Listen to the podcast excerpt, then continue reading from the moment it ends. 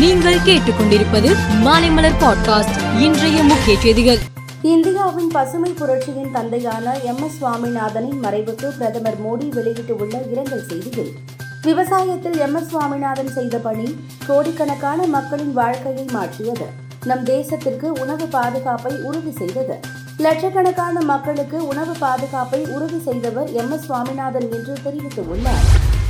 இந்தியாவின் பசுமை புரட்சியின் தந்தையான எம் எஸ் சுவாமிநாதன் மறைவுக்கு கவர்னர் ஆர் என் ரவி முதலமைச்சர் மு க ஸ்டாலின் ஆகியோர் இரங்கல் தெரிவித்துள்ளனர் இனி ஒருபோதும் பாஜகவுடன் கூட்டணி கிடையாது என அதிமுக அறிவித்துள்ளது.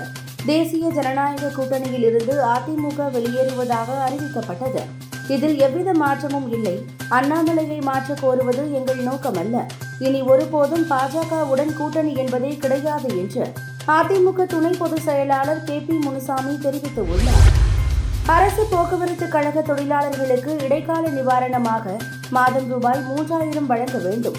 ஓய்வு பெற்ற போக்குவரத்து கழக தொழிலாளர்களின் ஊதியத்திற்கு கடந்த தொன்னூற்றி ஆறு மாதங்களாக வழங்கப்படாமல் இருக்கும் அகவிலைப்படி உயர்வை உடனடியாக வழங்க அரசு நடவடிக்கை எடுக்க வேண்டும் என்று பாமக நிறுவனர் ராமதாஸ் தெரிவித்துள்ளார் மத்திய பிரதேசத்தில் பனிரெண்டு வயது சிறுமிக்கு எதிரான கொடூரமான குற்றம் அன்னை இந்தியாவின் இதயத்தின் மீது நடத்தப்பட்ட தாக்குதல்.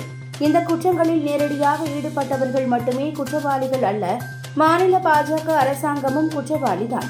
நாட்டின் மகள்களை பாதுகாக்க இயலாத அரசாங்கம் நடைபெறுகிறது என்று ராகுல் காந்தி கருத்து தெரிவித்துள்ளார். இந்தியா மற்றும் கனடா இடையேயான உறவில் நிலவி வரும் விரிசல் தொடர்பாக எந்தவொரு முகாந்திரமும் ஆதாரமும் இல்லாமல் இந்தியா மீது கனடா புகார் கூறியுள்ளது. இந்த விஷயத்தில் சில முக்கியமான அம்சங்களை பார்க்க வேண்டும். கனடாவில் இருந்து இயங்கி வரும் பயங்கரவாத அமைப்புகள் அதன் தலைவர்கள் குறித்த தகவல்களை அளித்து உள்ளோம்.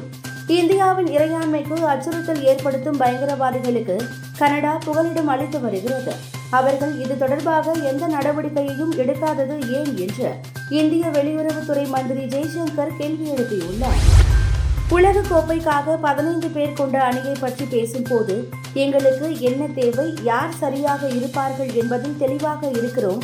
நாங்கள் குழப்பமடையவில்லை என்று இந்திய அணி கேப்டன் ரோஹித் சர்மா தெரிவித்துள்ளார். மேலும் செய்திகளுக்கு மாலை மலர் பாட்காஸ்டை பாருங்கள்.